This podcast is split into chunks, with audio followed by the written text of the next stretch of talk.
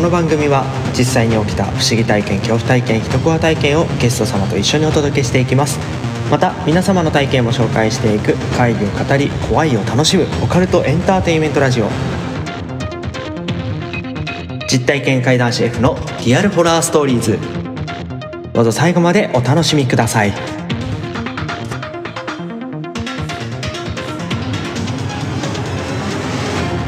つしおにはびこる。夢か幻かはたまた現実か。さあ始めよう。リアルホラーストーリーズ。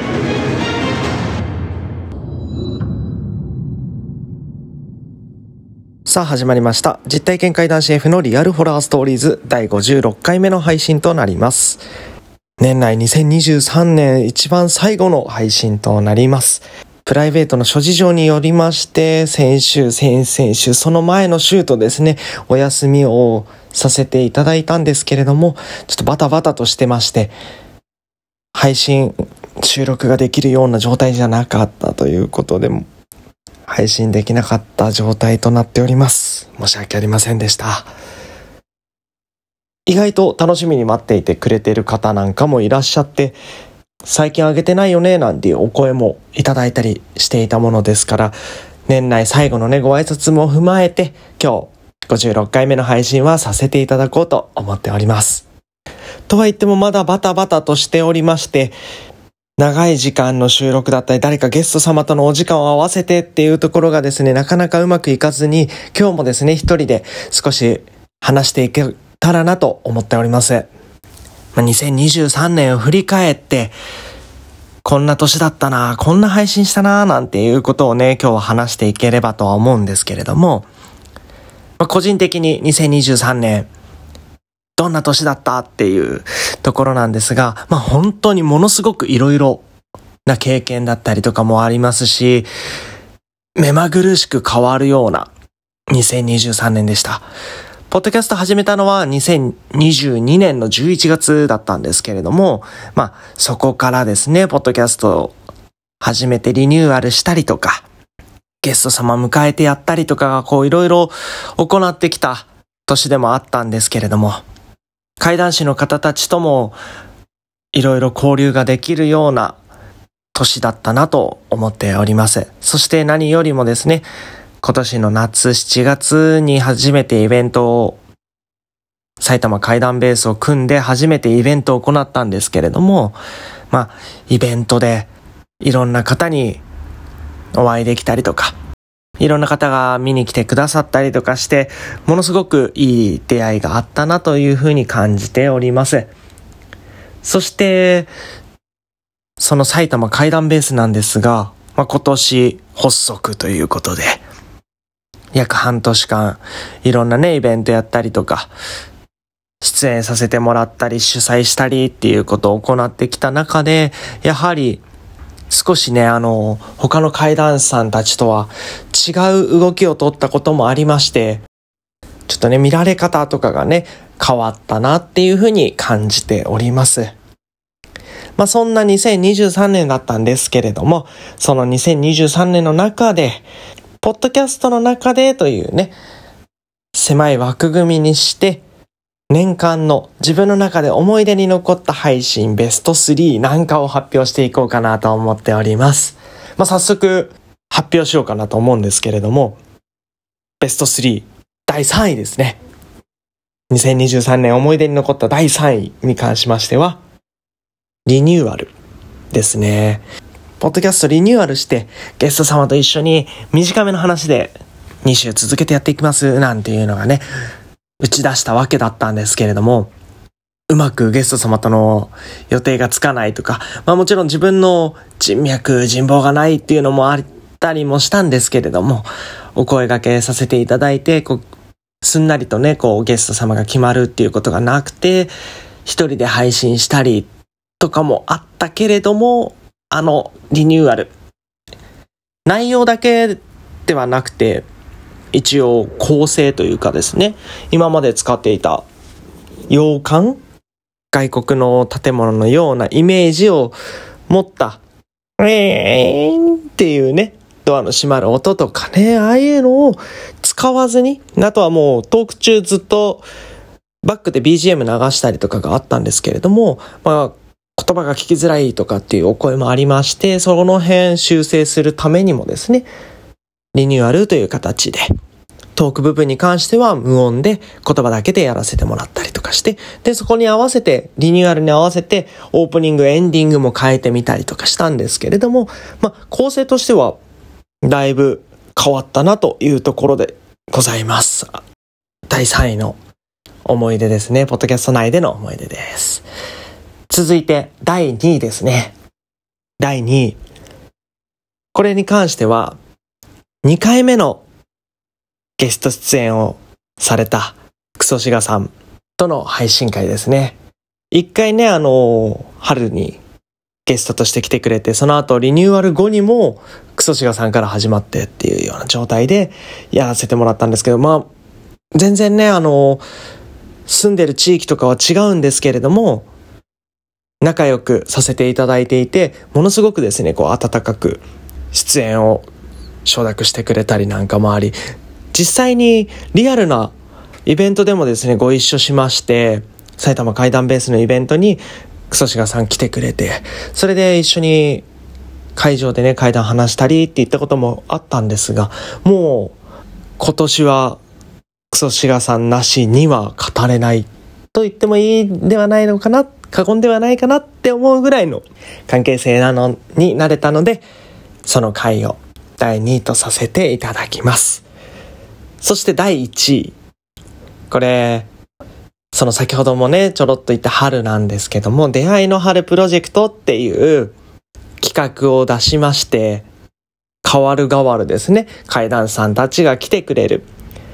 リスナー様にも、この人の話聞いたことなかったなっていう、そういう出会い。で、あとは、こっちのね、うちうちでの出会いっていうこととかも合わせてやらせていただきました。あの出会いの春プロジェクトめちゃめちゃいろんな人来てくれて、あそこら辺からもう本当に階段さんたちと交流が増えていったり、そこからこうイベントにつながるようなものがあったりとして、もう自分の中ではあそこの出会いの春プロジェクトがやっぱり一番大きかったなというところでございます。結構ね、熱量も入れてしっかりと取り組んだところもありましたし、ツイッターとか上ではね、あの、今 X になってしまってますけど、ツイッター上とかでは告知の画像とかも出したりして、こう一つのイベントというようなね、枠組みでやらせていただきました。もうめちゃめちゃ盛り上がってたんじゃないのかなと思います。あのあたりがやはり視聴回数なんかもね、結構一気に伸びたような時期だったので、ありがたかったなと思いますし、もう本当に出てくれた皆様もありがたかったし、聞いてくれた皆様もありがたかったし、ということでもう本当に感謝しかないなというところで、第1位とさせていただきました。そんなポッドキャスト、ずっと毎週続けていたんですけれども、少しね、遅れてしまうとかっていうことは、イベントの兼ね合いであったりとかする後半にはなってたんですが、それでも毎週続けてたのにもかかわらず、えっと、3週間も休んでしまうという、そんな事態となってしまいました。本当に改めて申し訳ありませんでした。いや、もう本当に、この、プライベートなことも、ある程度ここでは話してもいいかななんて思ってはいたんですけれども、自分の枠だしね。いや、もう、あのー離婚したりとかですねその後のあれやこれやがあったりですねまあもう間もなく引っ越しなんですけれどもその引っ越しに関してこうねいろいろお家選んだりとかもありますしそういうのとかもあり気づいたらもう1週間終わってまあ仕事も普通にしてプライベートな時間はそういう方向で使って、いろんな手続きとかもあってね、めちゃめちゃ大変で、で、バタバタバタとしてたらもう気づいたら年末になってしまったというね、そんな状況なんですけれども、まあ、そんな中でもですね、こう、まあ、いい形として、まあ、前進できたらなと思っております。来年、2024年からは。またね、2024年からは、埼玉階段ベースとしても、飛躍していけるようにいろんな企画をですね、打ち出していこうと思ってますし、ポッドキャストの方も続けながら、いろんな企画をして、また楽しいものにできたらなと思っております。久々にこう収録して話してみると自分で一人で話すってなかなか大変だったりするなというふうに改めて感じているんですけれども、まあ、来年はね誰かしらゲスト様と一緒にやはり1話を作り上げていけたらと思っておりますのでぜひぜひまた楽しみに聞いていただけたらと思います。あとうちのメンバーまあ、埼玉階段ベース新メンバー加入してるんですけれども、新メンバーヒーローですね、担当なんですけれども、ヒーロー担当の柴山彩子がですね、ポッドキャストを始めたなんていうことになりまして、これは負けてられないななんてね、思って、よりまた力入れていかないといけないところだなっていうふうにも感じております。ちょっと正式な名前忘れてしまったんですけど、右から左ラジオみたいな、そんな聞き流すみたいな意味合いのチャンネルだったんですけれども、まだ一回も聞けてなくて、向こうもね、聞いてみたいななんて思ってはいるんですけれども、結構、ポッドキャスト自分の中では、割とコアなところに目つけたのかなって思っていて、周りでやっている人とかね、階段さんの中でもやってる人なんてほぼほぼいなかったんですけど、最近ちらほらとですね、増えてきたりとかしていて、まあ、みんなポッドキャスターになっていくぞっていうところでございますが、F もね、継続してポッドキャスターとして活動はしていけたらと思ってます。で、結構ね、その後から始めたりとかしても、やっぱ強いんですよ、皆さん。多分自分の枠より、最近なんかグダグダしちゃってたりすることが多かったのもあり、ランキングみたいなのあるんですけど、そのランキングでは自分の方が全然下にいて、あっという間に抜かれてしまいまして、もう、ね、鼻高々とできなくなっちゃいましたけれども、まあ、もともと鼻高々とはしてないんですが、そんなね、こう、こともあり、すごい今年はいろんなね、出来事あったなって思いますよね。なんかリアルの方でのかなり印象に残っているなって思うことに関しては、多分なんですけども、怪談師さんたちの中で、今年、F これ一番じゃないかなって思うことがあるんですよ。そのこれ一番じゃないかなって思うこと、子供の前で階段を話したことなんですけど、まあ、6月末にですね、観光協会の懇親会があって、そこでお話しさせてもらってとかがあったんですが、そこでも、まあ、お子さん連れで来ている方とかがいてね、まずいきなりお子さんたちに話すタイミングがあったんですよ。で、かと思ったら、その町の夏祭りのイベントなんかにも出させていただいて、そこで階段話した時ももうお子さん50人とかに囲まれてるような、4、50人に囲まれてるような状態で、まあ、小学生だけで言ったらそれぐらいもっと中学生のお子さんとかもいたりね、そう多くのお子さんがいた状況の中で階段話して、それで、かと思ったらですね、ハロウィンとかのイベントでも、やっぱりハロウィンのイベント自体がお子様向けだったりもするのもあって、お子さんがね、だいぶ来まして、その2日間のイベントでもう何十人、下手したら何百人いったかなっていうぐらいのお子さんの前で話させていただいたような状態でした。もう多分、年内で言うともう本当に、あ、その他にも、夏、玉川温泉さんの方で、肝試しのイベントに合わせて会談をするっていうものにもね、出させてもらってたんですけれども、そこでもやっぱりお子さん結構最初当初、打ち合わせとかをしてる時には、こうカップルの方が多いよとかね、いろいろ聞いていたんですけど、蓋開けてみたらめちゃめちゃお子さんいて、お子さん連れで、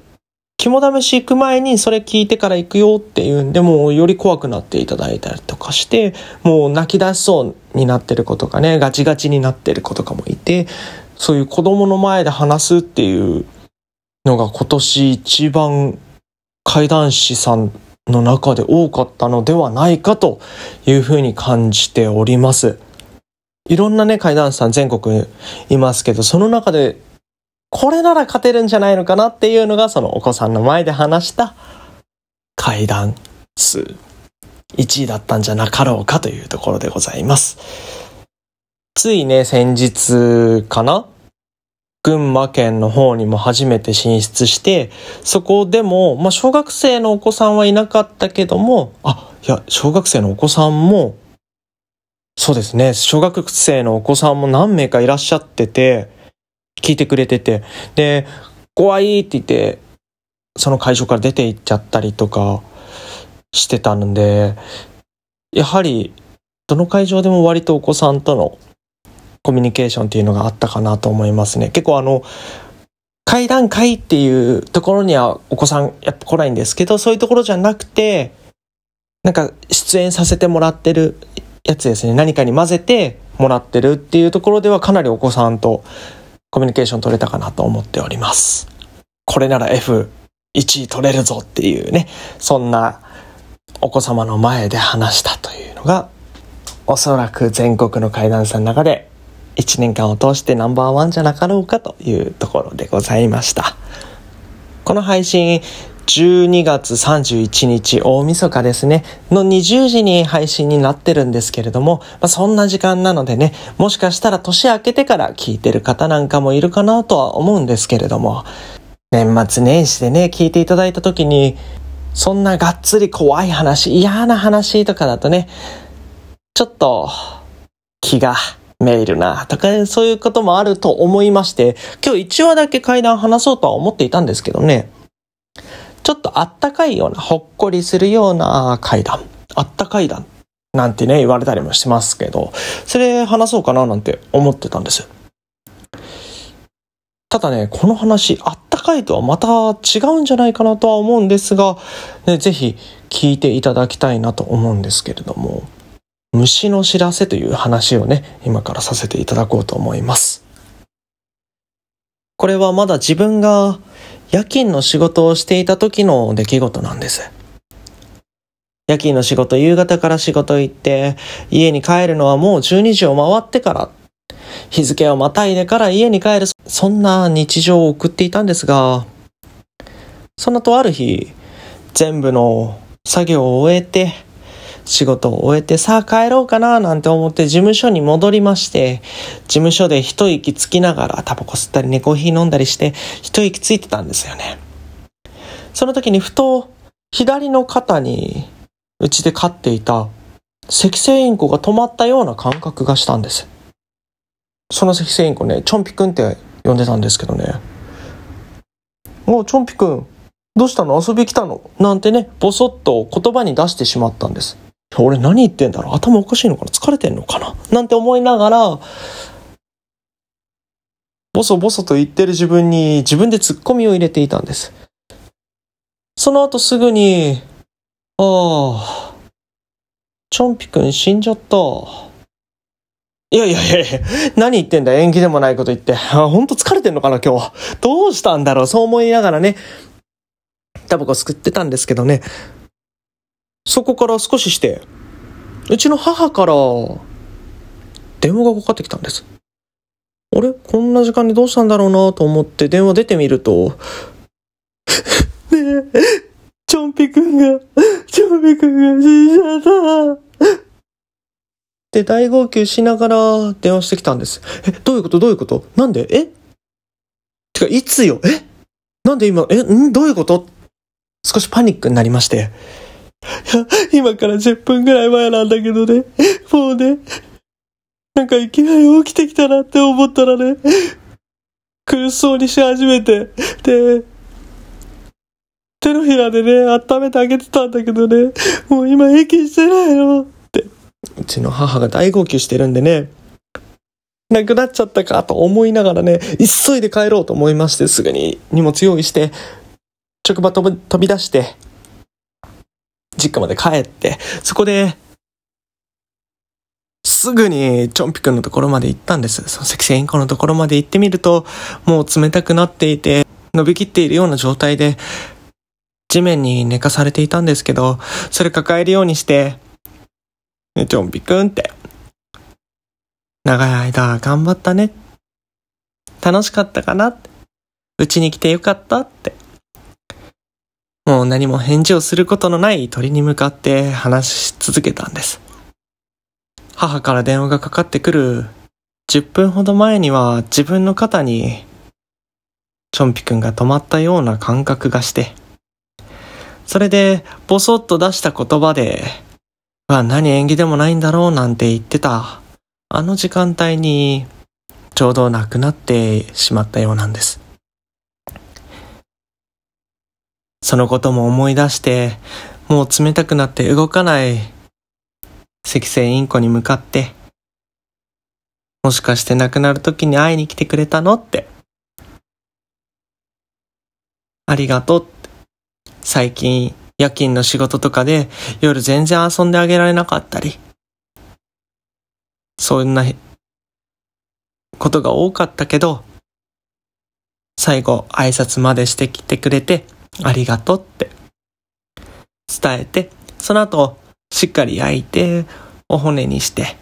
今でもね、実家には骨壺が備えてあるんですけども、そんなね、悲しくもなる、あったかくもなるような話、虫の知らせという話でした。ご清聴ありがとうございました。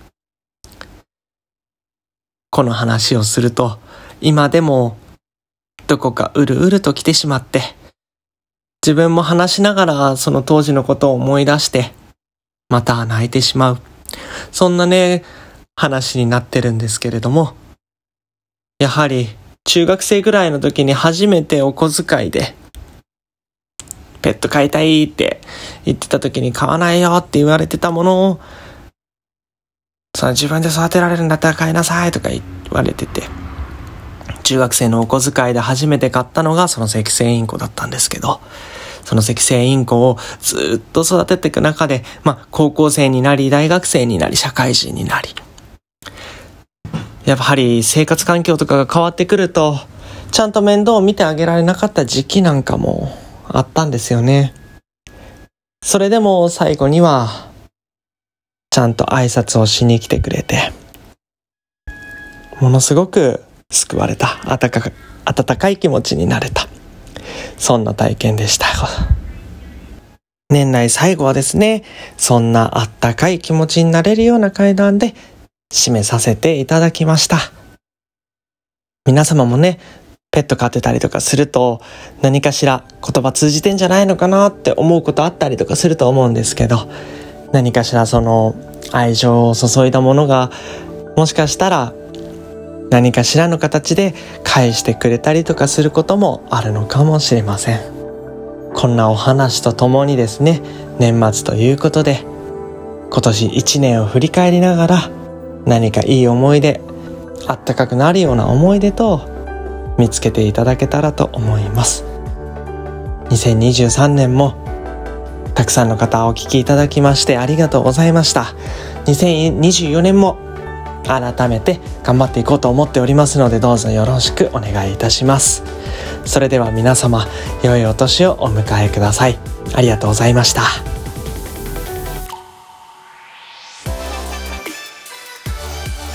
リアルホラーストーリーズでは不思議体験恐怖体験一コア体験トークテーマや番組の感想などメールまたは DM にて受け付けております。概要欄のリンクページより飛べますのでどしどしお送りください。